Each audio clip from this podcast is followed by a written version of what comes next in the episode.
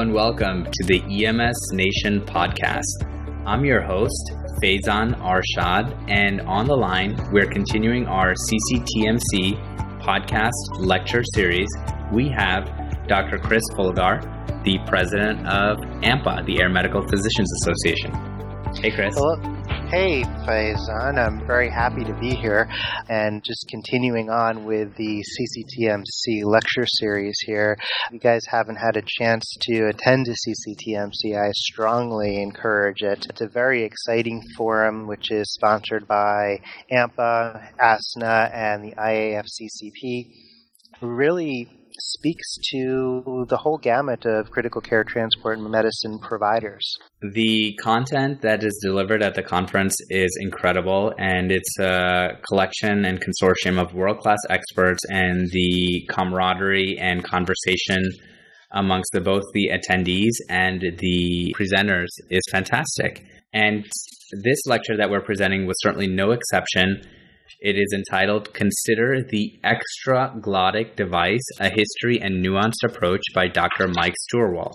Dr. Steuerwald has been involved in air medical transport throughout his residency. Now he is an attending physician and a flight physician with the University of Wisconsin MedFlight. He has a particular passion for airway management and especially alternative airway devices such as the extraglottic airways. He takes a fairly comprehensive and interesting look at these devices, and it's sure to be a great talk. I personally learned a tremendous amount from this presentation. So if you think you know everything there is to know about advanced airways, think again. A fun fact he very early on defines the difference between an extraglottic device and a supraglottic device. So if you don't know the answer, stand by and tweet us what you learned after you hear the lecture. All right, great. So, good morning. Uh, my name is Mike. Uh, I'm a flight physician uh, retrievalist from uh, the University of Wisconsin. Uh, it's my honor to be here today. Thank you for having me. Um, if uh, if it suits you, please follow me on the on the Twitter. it has become one of the most salient ways that I think we communicate in this industry. So I'd be honored if you did. If you uh, do choose to uh, make any tweets from this particular lecture, please use the conference hashtag. Uh, again, this really has become a fascinating modality of, uh, of communication in this industry. This industry is so international, such a, uh, an international uh, scope of influence. Um, it is it, it's amazing to me how much using these tools has allowed us to communicate more and more with our international colleagues over the last five or so years. So um, please, uh, uh, please do um, share thoughts uh, in real time. I believe that uh, every lecture should start with thank you. So thank you to the program committee. Um, thank you to my two great friends, uh, Dr. Steve Carlton and Dr. Jim DuCanto, who uh, are my mentors in emergency air and taught me almost everything I know. to my friend Dr. Bill Hinckley, who is another mentor, and all of you. I really believe that the the undivided attention of several of your colleagues at once is, is a precious thing not to be squandered. The, uh, um, the opportunity really is how you affect change. Um, so I, I, see a room like this as the ability to affect change. So uh, uh, thank you from the bottom of my heart, All right. Um, I gave a talk here last year. I showed this map. Um, so this is where we are right here. Um, this is where I went to elementary school, uh, and uh, um, I went to high school like right like over here. So um, Charlotte is my home. Um, I don't live here anymore, but I consider it my home. So it's a, a great pleasure to uh, be speaking. Let me digress for a moment. Um, a couple of these slides will look similar from last year if uh, um, you uh, graced me with uh, your attendance at my talk at this conference. But this really is my passion and influences how I make decisions. So allow me this, uh, allow me this digression. Uh, this is a work called Good to Great. Um, it's a uh, text by a guy named Jim Collins. Um, Jim Collins uh, business school professor and over the course of several years um, published several texts. Probably the most famous is, uh, is this one called Good to Great. Uh, and the premise of Good to Great is this. So there were several companies that he examined over time. Think of this blue line, okay? That just petered along, petered along, petered along, petered along, petered along. Okay? So time on the x-axis, profitability. So this group of companies just petered along, petered along, petered along, petered along, petered along. And then all of a sudden, um, uh, he um, uh, compared them to other companies that were petering along, petering along, petering along, petering along. And then at one magical moment, one magical moment, they exploded. Okay? And their profitability just went crazy. Uh, the premise of the whole book is examining what made these great companies different from these good companies. Okay, uh, he called this moments in time to good to great transition. And after really thinking about it and exploring the concepts that he um, that he put forth in his book, it just occurred to me that while companies and their profit, profitability is really what he was talking about, there are ways that we, as a, as a medical community and a critical care community, can affect good to great transitions within our own teams. So I'm going to become obsessed with this idea of finding ways to go from good to great and affecting measures of transition. This is what I'm passionate about. This is my scope of influence, uh, or my scope of interest, um, emergency airway management. Um, the way that I try to affect a to great transition in my team, um, whether it's my clinical emergency department, uh, my academic department, or um, my uh, transport team, is I fight the enemies. This is how I've uh, this is how I've uh, um, decided um, is uh, the way to affect a to great transition. The enemies, as I see them, are cognitive load of the situation and the uh, the impact of stress. Okay, so those are the enemies, and everything I do is trying to fight um, these uh, these enemies. So what's my goal? What's my goal here today? My goal is to fight the enemies, just like every uh, every other time that I speak on this subject or do anything uh, to uh, to try to uh, affect a change. So how am I going to do? How am I going to do that? Uh, it's by increasing the situational awareness around this subject. Um, the subject being extraglottic devices today.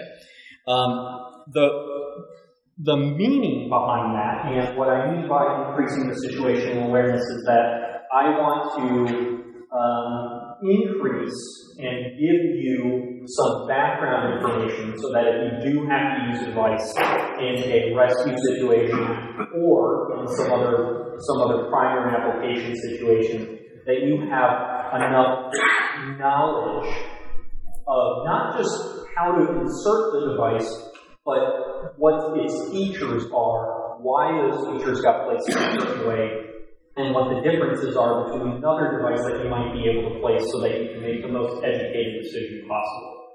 Furthermore, if your transport team is considering going from one extraglottic device that may have been in bags for 10 or 20 years to something newer to make the most educated decision with respect to the features themselves, not just which ones happen to uh, be used in some part of the house.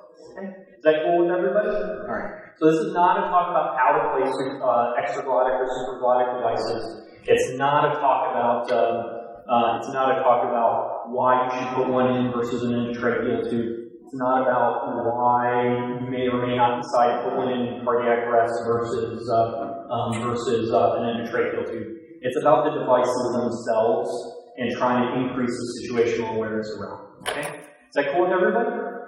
All right. Please stop me if uh, please stop me if you have a question. Uh, we'll just kind of rock and um, this particular topic is exhaustive. If you uh, read um, um, the, uh, the definitive kind of airway textbooks called Benumof's Airway Management, this is about 200 pages of text. Uh, it's impossible for me to go over this in 30 to 35 minutes. Um, Taming the SRU is an educational blog I contributed to for a few years. Um, there's a couple of podcasts on this subject. Uh, one where I specifically interviewed a guy named uh, Jim DuCanto, who's an anesthesiologist um, uh, out of Milwaukee. Um, uh, check out Taming the SRU if you want some more resources. Terminology is the big elephant in the room. Uh, clar- clarifying and clarity of the terminology is really where we'll take our biggest step. If we can remove some of the ambiguity in the terminology today, we'll have well succeeded. All right, so so bear with me. There's some nuance, but there really is a purpose. All right, and you can change. You can be better at the end of this talk after having uh, after having uh, um, uh, gone through these particular subjects. Okay, so EGD. Okay, everybody's used that term before, correct? Everybody's said, "Oh, that's our EGD," or "We're going to use an EGD." Right. What is an EGD? Okay. So an EGD is an extraglottic device. All right. What does that mean? So this is an old school, old school, old school um, photograph from an anatomy text, the Gray's Anatomy text. You see the base of the tongue here. Um, you see the um, uh, laryngeal structures here. Um, here's the epiglottis. Here are the vocal cords. This is where the, uh, the esophagus would be. This hole right here is the glottis, okay, as we all know. Extraglottic devices are invasive airway devices that do not go through the glottis. They're extraglottic, okay? Not, uh, um, not rocket science. Airways versus dual lumen devices. Who, including myself, has used the term supraglottic and extra extraglottic interchangeably? Okay? It's pervasive in the literature. Um, people usually just pick whichever one that they think of first to, um, uh, to use term. Okay? So EGD, SGA, um, EGA, SGD, so on and so forth. Um, that's not accurate. Okay? So now, as a group, going forward, let's use these terms just a little bit more appropriately and with a little bit more nuance so that when we communicate, we all know exactly what it is that we're talking about. Okay? So extraglottic devices are all of the devices that would be invasive airway devices that do not go through the glottis. Okay? They can be further delineated into supraglottic devices, okay, or supraglottic airways, and dual balloon devices. Okay, those are the, uh, the retroglottic airways, and I will uh, uh, show what that means in just a minute.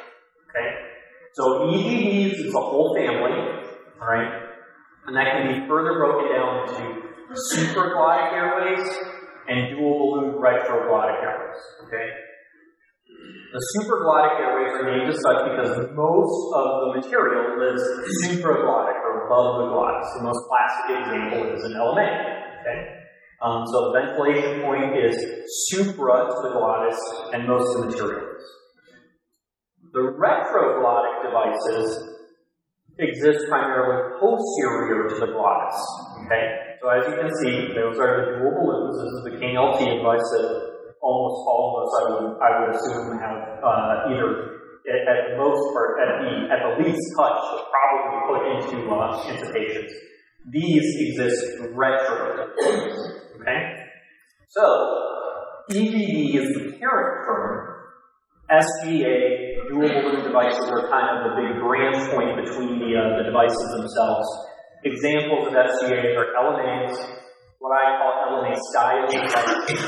Um, that includes the iGel, the Cook AirQ, the Ambu AuraGain, and then other, um, uh, the other kind of big group are the dual balloon devices. That includes the Combitube, the KLT, and other uh, and other derivatives that are much more uh, that are much uh, uh, more obscure. So like the Rüsch Easy tube uh, and um, and a couple of others. Is that cool? Is everybody following? This right here, this is all you remember from the talk is this kind of like terminology, this this this differentiation. You made you made a you made a.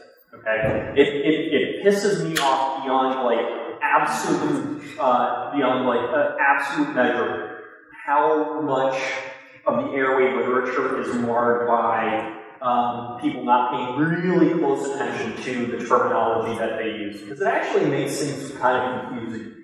So this is, I think, understanding of this level is really one of those ways where you go from being one of these good teams to being one of these one of these great teams. I should just hold this. Sorry, I like, I like to get into it when I talk, especially about airway dysnos. This microphone isn't like it, I guess. All right, is everybody cool with that? Give me some headphones. Okay. All right. Awesome. All right. So let me take you on a journey, okay? We're not, we're not going to talk about like awesome 80 bands, even though Journey is an awesome 80s band. Um, but rather, I want to take you through a journey of the devices now, okay? Not how to place them, not uh, not why you should buy one versus the other. But let me take you on a journey of kind of how the device that you probably carry in your bag has come to you. Okay? All right. I'm a big fan of checklists, okay, uh, especially for critical procedures. So I'm doing a critical procedure right now, which is trying to affect change. So I've got my checklist for uh, for this talk. Okay, I'm going to show some photographs of some, of some devices. Uh, my checklist for each device is I'm going to give you the classification. I'm going to talk about what sizes they're available. I'm going to talk about what their generation is, and I will explain what that means. Uh, I'm going to give you their claim to fame if the device happens to have a claim to fame. Uh, and then I'm going to talk briefly about can it be intubated through blindly, can it be intubated through directly, and then can airway exchange kits be used to exchange them? Which is really something that we don't talk about enough, which we desperately, desperately should. Okay, we desperately should. Um, if I had a, oh, I do have a chair. Usually make the point to do this with uh, stuff I really want people to remember. We desperately should talk more about how these devices are managed after we put them in. Okay, and that's something that we don't talk about in transport frequently. Okay, we're usually trying to simply use a device to either rescue a patient or manage their airway primarily when we put one of these in. We don't think much about, well, what's the next step? And in emergency medicine, we don't do that as well. It is of desperate consequence um, that we think about how these devices are managed because um, I would assume that a fair amount of us in this room have experienced the extraglottic device or supraglottic device or whatever that gets pulled out and then it becomes a, a crap show um, to uh, uh, then later manage the airway. Okay, because there is some rate of pharyngeal edema. Um, if the device was placed because of a difficult airway, it doesn't help; it makes it worse. So let's absolutely consider these as we uh, as we move on. Okay, so remember the, the remember the idiot in the like brightly colored shirt on the chair when uh, uh, when you think about these devices again at this point. Okay, cool. All right. Exchange devices. So what I mean by exchange devices are, are, are two. Okay, so the Aintree catheter is this blue thing.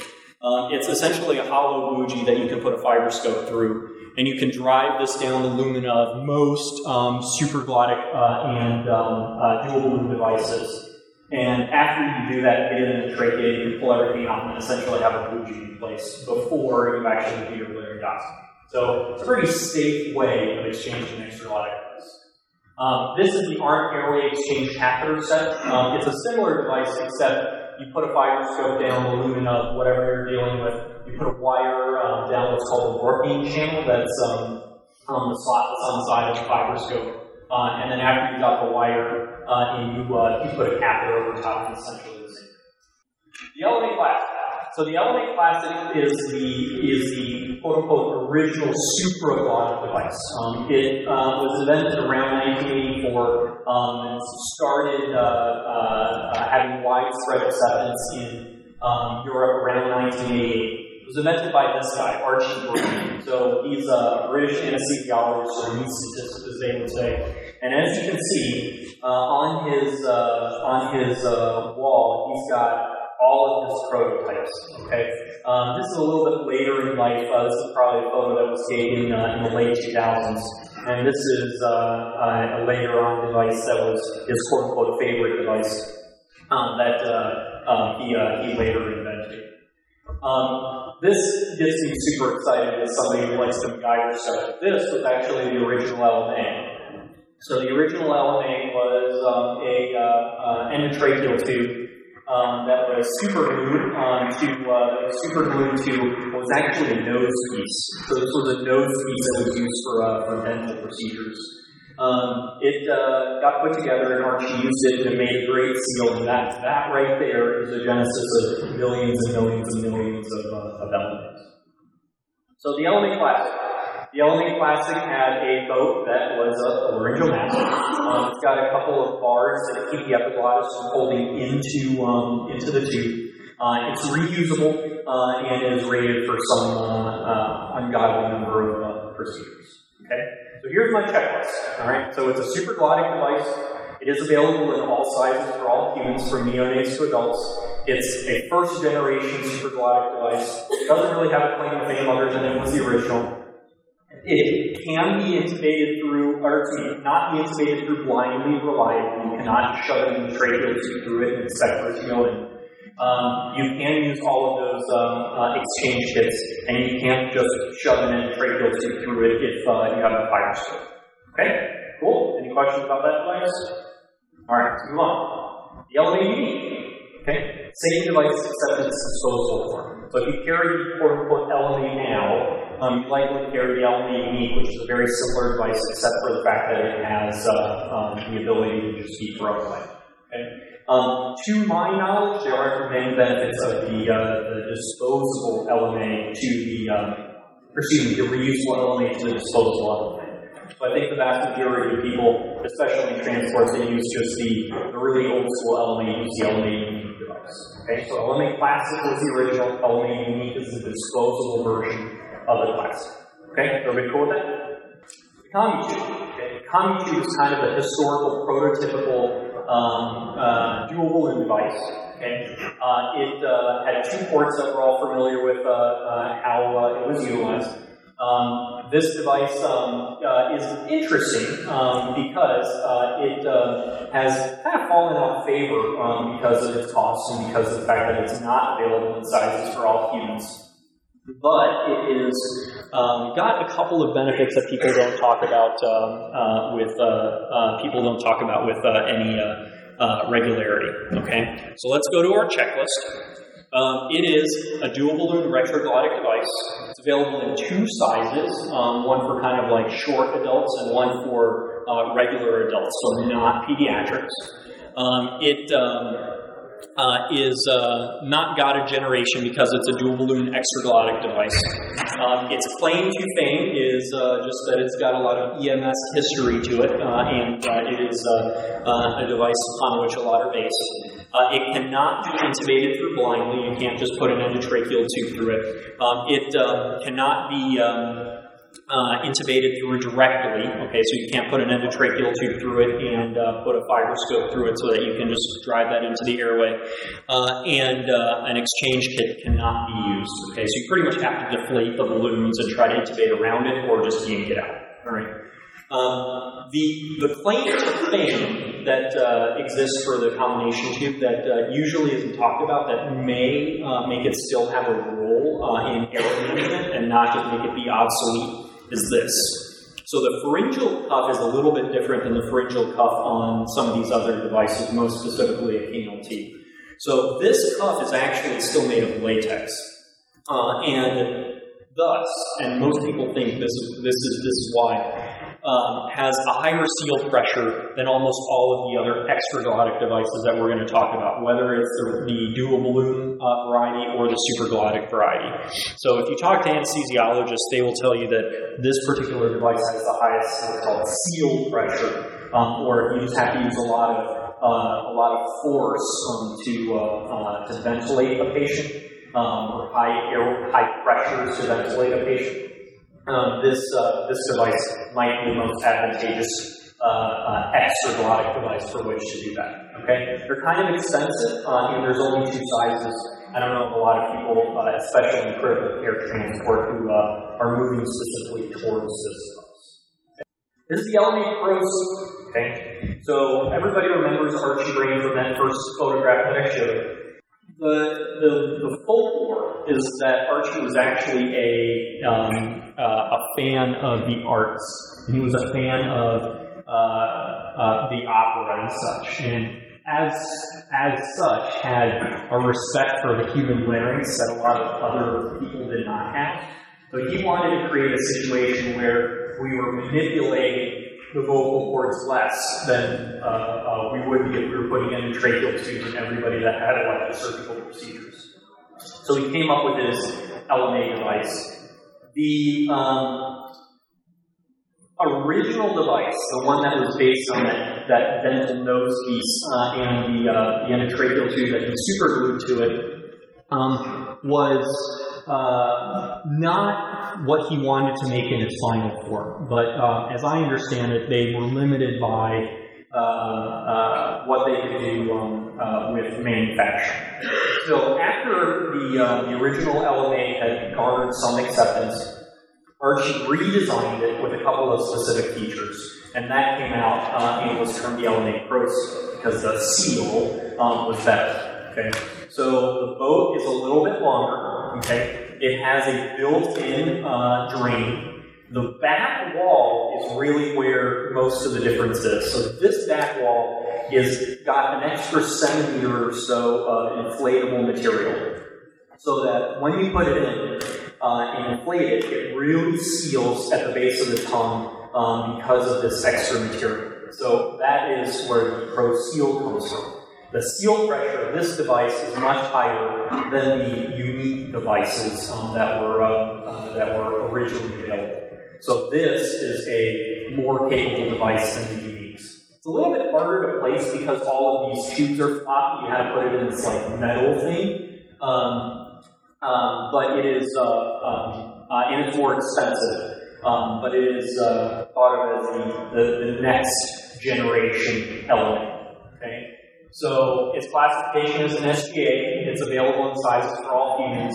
Um, it's a second generation device, meaning uh, that it has a gastric drain port built in. That's when, if you hear the term second generation, anything in this particular realm, that's that's what tells you that, that second generation or not is that it has that gastric drain port built in.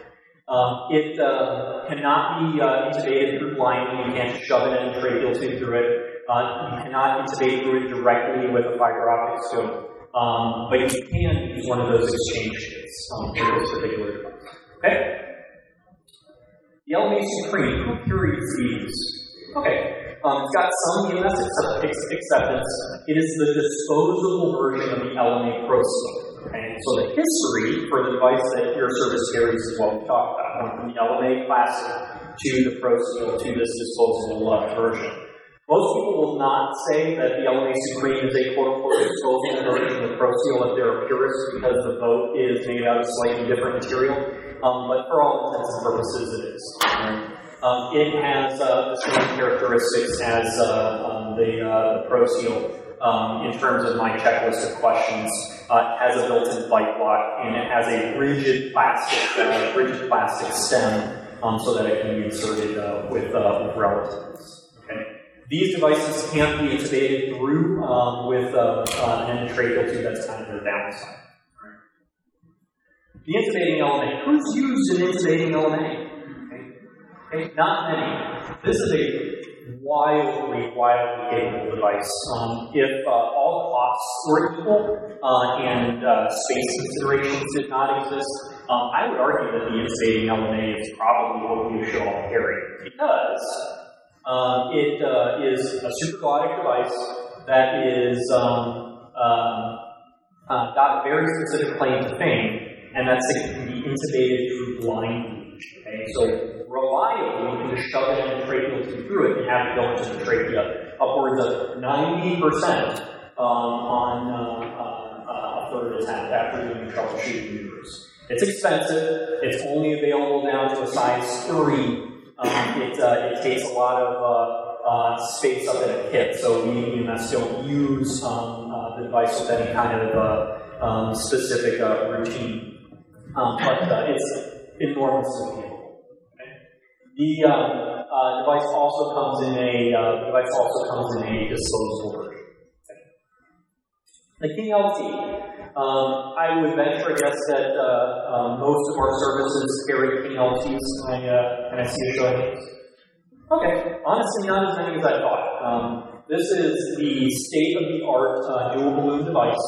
Okay, um, it uh, comes in sizes for pretty much all humans. In the United States, uh, it's available down to a size two. Okay, there is a size 1.5 or quote unquote white king that is available uh, in other parts of the world and perhaps available in the United States now.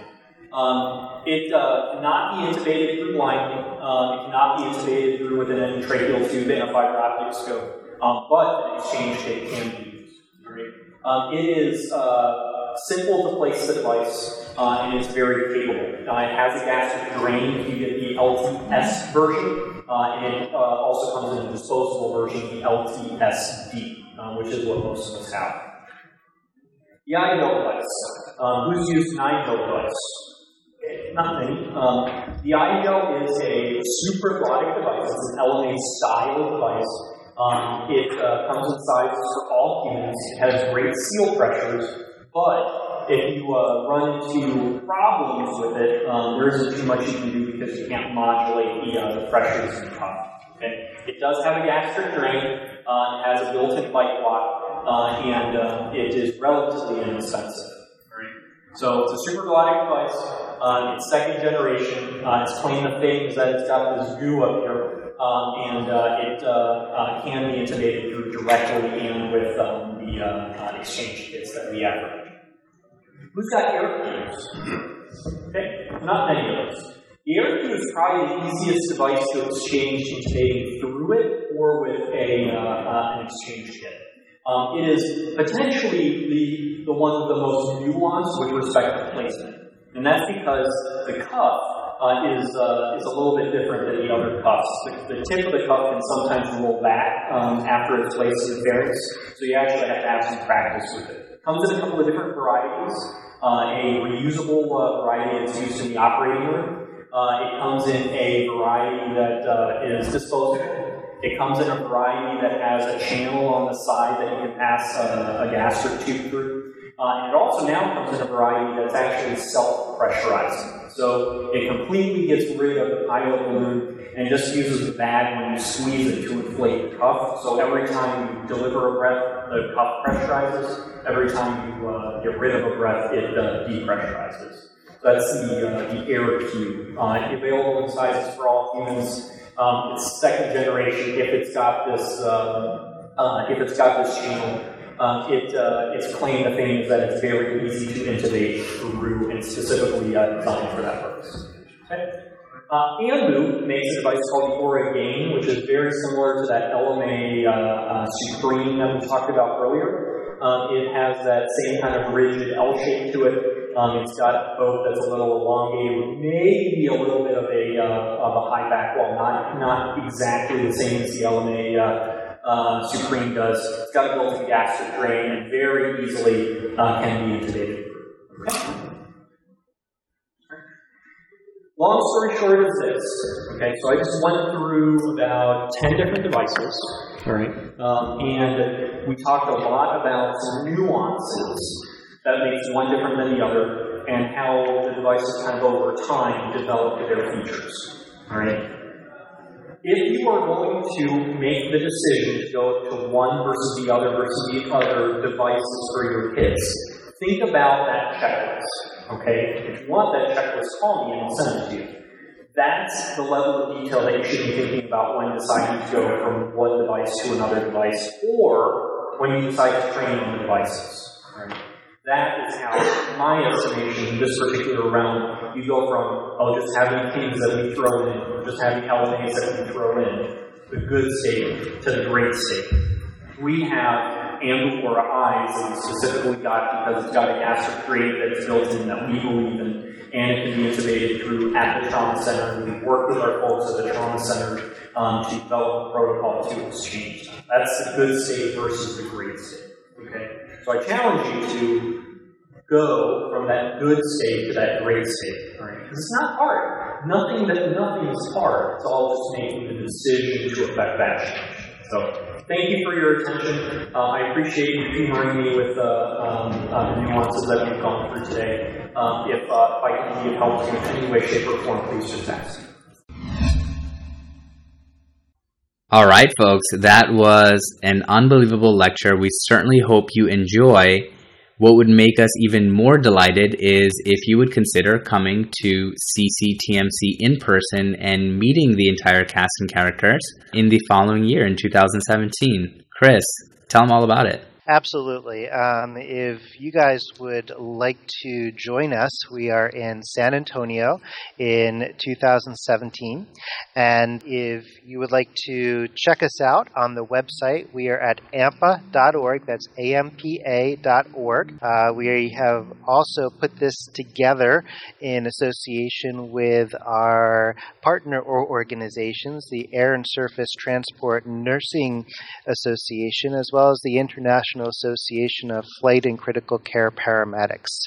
So if you guys are able uh, to come to meet us all, uh, we have a great group of people that all care very deeply about critical care transport medicine, and I hope to see you in San Antonio in um, the spring of 2017. The best speakers, the best pre hospital content. Need we say any more? This is Faizan Arshad and Chris Folgar wishing everyone a safe tour.